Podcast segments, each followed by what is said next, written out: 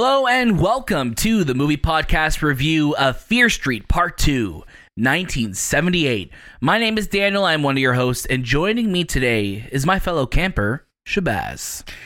Now, when you say camper, do you mean like in Call of Duty camping? Because I don't camp in Call of Duty. No, I mean, listen, Jay, this is the year 1978. Call They of don't- Duty. They live Call of this, Duty. At this this is, time. you're in Vietnam now. Yeah, they live- this was the down on video game for them. That no, was real life. this is real life. Uh, how you doing though, Shay? good, man. Good. How are you? I'm doing well. You know, I'm loving these Fear Street films. I am loving. We already. You know what? The review's done. It Thank you so much for listening to this That's the episode of the review. Podcast. We are loving No, these honestly. I, I love what Netflix is doing with these films. I love the release strategy for these films.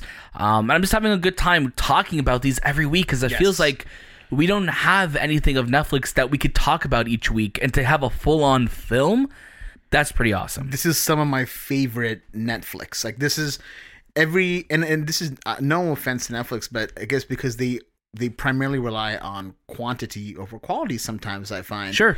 This is this is that quality that I'm really really loving. And there's a big quantity of it and as there's well. a big quantity of it as well. We're getting three movies, and so far, I mean, we'll definitely get into more details. Two out of two. yeah.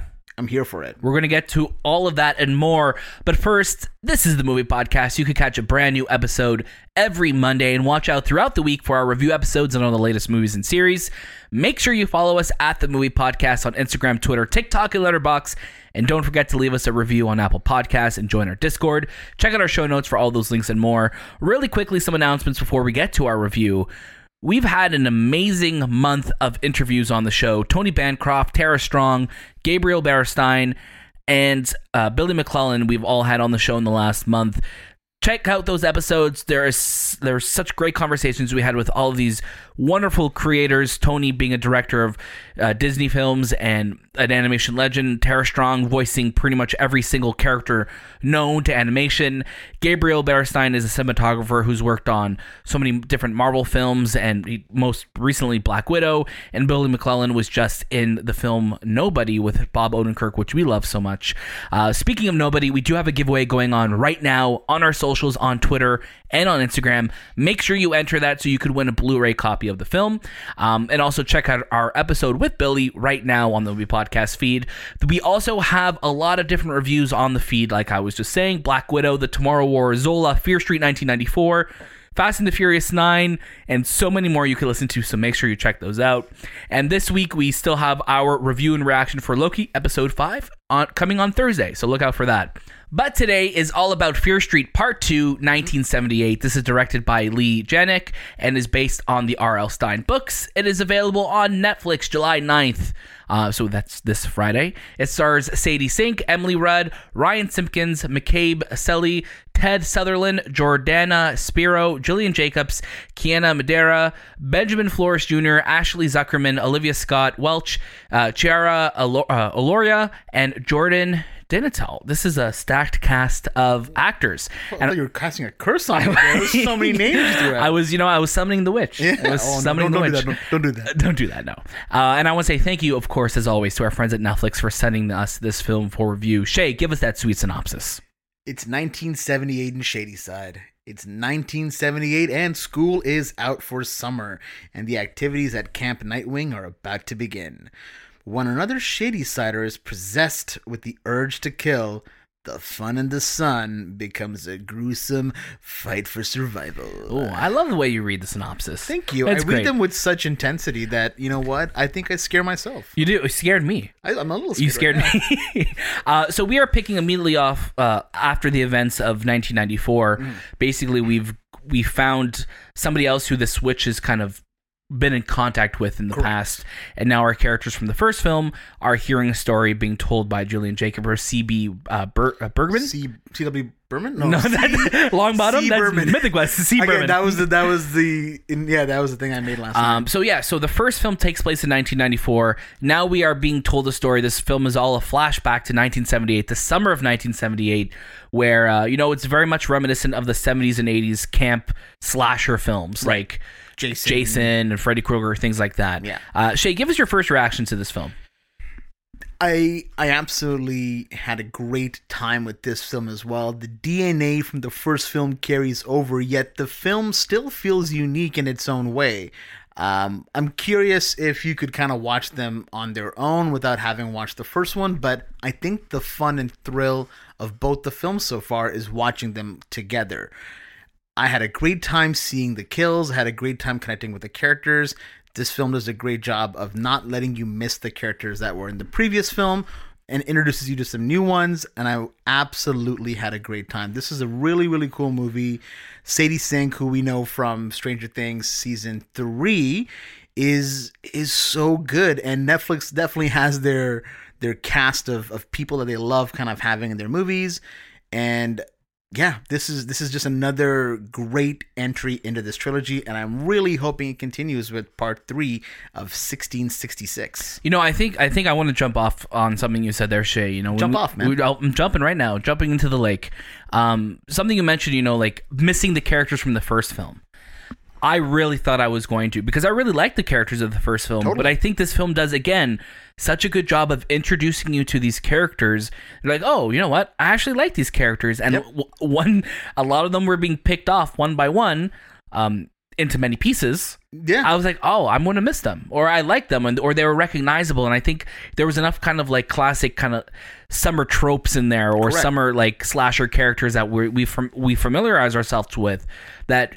You're like, oh, this is this kind of this person. This is an homage to this person, but you miss them, and they still kind of bring their own identity to it. I'm There's- really digging it. there's something about slasher films or m- really movies that deal with this type of subject matter where you want the characters to die. You'll be watching the movie. Oh, and- God. and, and it's the only, and I say that not morbidly, Yeah. but because they're told they're they're introduced in such an annoying fashion. They're either really loud or annoying or mean, and then when they're dying, you're like, oh, you totally got what you deserved.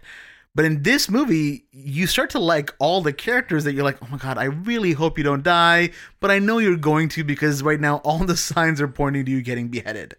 So Yeah, so it, it sucks, and it's it's it's one of those few movies again where it, it does that. Whereas when I look at movies like Scream, there's some characters in there that when they die, I'm like, yeah, he totally deserved it. you Right. know, like he he had it coming. Right. Um, and, and what I think with this film too does really well. Um, Emily Rudd is the sister of Sadie Sink.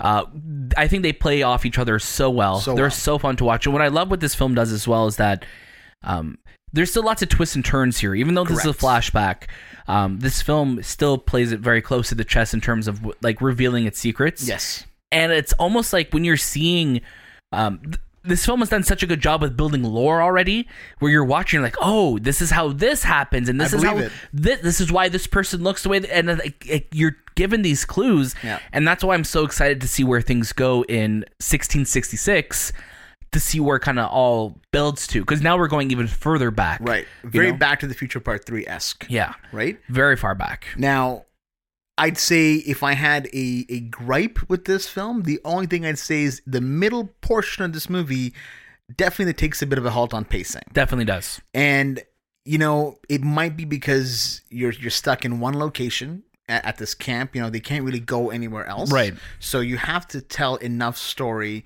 to fit this hour forty nine minute runtime. right And I get it. Now, is it gonna ruin the experience? Absolutely not no it's still phenomenal from from start to finish. You still have a great time, and you're still curious as to what's going to happen next. right And every character that we're introduced to is is likable enough. Right. I'd say they they'll get you through the movie. They won't upset you. I think you know I th- I think that's a great point, Jake, because I think in the middle of this film, it kind of turns into a lot of, oh, here's how he's going to kill this person, how he's going to kill this person, and it's almost like, okay, now we're just kind of. It feels like we're just having a same a, the same scene, Yeah. but written a little bit differently this time. Correct. So it kind of falls into that, you know, that just slasher.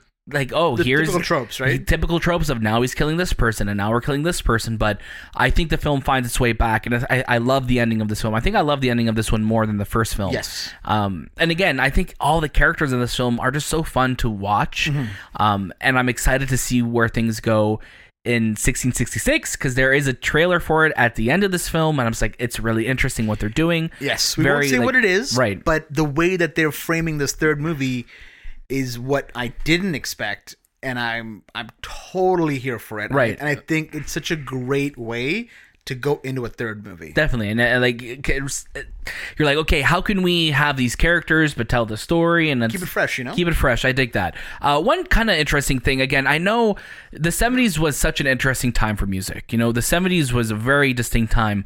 Um, we kind of called out that like, oh, here is, uh, you know, we're hearing Cherry Bomb and we're also hearing Moon Age Daydream, which were both on the soundtrack for Guardians. Right. Again, James Gunn and the Guardians of the Galaxy don't own those songs. I get it, but hearing them almost back to back, I'm like, oh, it feels like they were just listening to Awesome Mix Part One, and Yeah. let's throw them in our movie too. yeah, so it's like, definitely that popularity there. you know, because it was just like I, I get these songs are known now by people because of Guardians more, like the younger Right. generation. But it would have been cool to maybe hear a bit more, and they do. They have a huge soundtrack of music in this in this film, so um, they've also been killing that as well. Like Yeah. just '90s had great '90s film uh, music. This has great '70s music. I'm I can't wait to hear it. I can't wait to hear like the Gregorian chants in Yes. 1666. You yeah, know. yeah, the biblical songs. Do you, how do you the think they're going to hymns. get around that? Do you think they're going to have modern music at all? I in think they'll have hymns for sure. Oh, they'll have hymns. Just just scary, haunting hymns. You know, right? They'll have like the party packagers. Uh, This one's all the spooky from- sounds. Just spooky sounds. These are sounds from the Nazareth. now I gotta ask you: Did you ever go to sleepaway camp, Shay? I I've been to camp, okay? Yeah. But never I think this kind of camp that I see in movies is very American. Could be. I don't know of anyone personally going to camp for 2 months or a month or however long this is. It's a long time. It seems like a long time because it feels like it's a whole summer and where you were just kind of like sleeping in tents or, or in Yeah. cabins. Like well, I was in of the Boy Scouts, uh, Right. You know, I Salute. was- salute. What what was that salute there? that was the. Oh, that was like a hello. I was doing the Star Trek. the Long live, Star long Trek, prosper. long, prosper. long and prosper. Yeah. Um, yeah, I, I went to camp, but it was more like I sleep in a tent for like maybe two days, and we would. So that's that's camping. that was it was yeah, and Yeah. it was more yeah a camping experience where and we'd like make fire and we wouldn't hunt because we were young. yeah. But yeah, nothing nothing like this though. Yeah, this this is like oh, the- people who- who's the who's the oldest, the highest ranking person? Oh, they're seventeen. Exactly. Oh, that's a big difference from the sixteen year olds. You know, uh, you know. So these kids got what they deserved. They deserved it. No, I'm kidding. They didn't. They didn't deserve it. Uh, but man, what a great film! I, I honestly really loved it. Let's get to our final recommendations. But first, don't forget you could follow us at the Movie Podcast on Instagram, Twitter, and Letterboxd. Uh, also follow us on TikTok because we're posting some great videos as there uh, there as well. Um, Shay, start us off with your final recommendation for Fear Street Part Two, 1978. Watch it. Yeah, this is uh if you enjoyed the first one, this is definitely gonna carry over. Um, I did enjoy the first one more, but it's not a giant leap. Like this is not like, oh yeah, you might like the second one. No, if you like the first one, you're probably gonna also really like the second one too. Definitely. I'm right there with you. Watch it.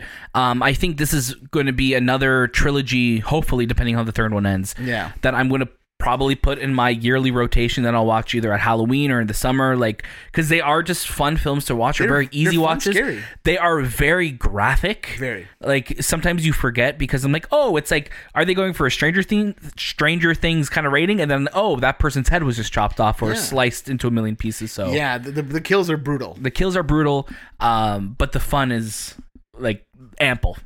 Is what I'll say.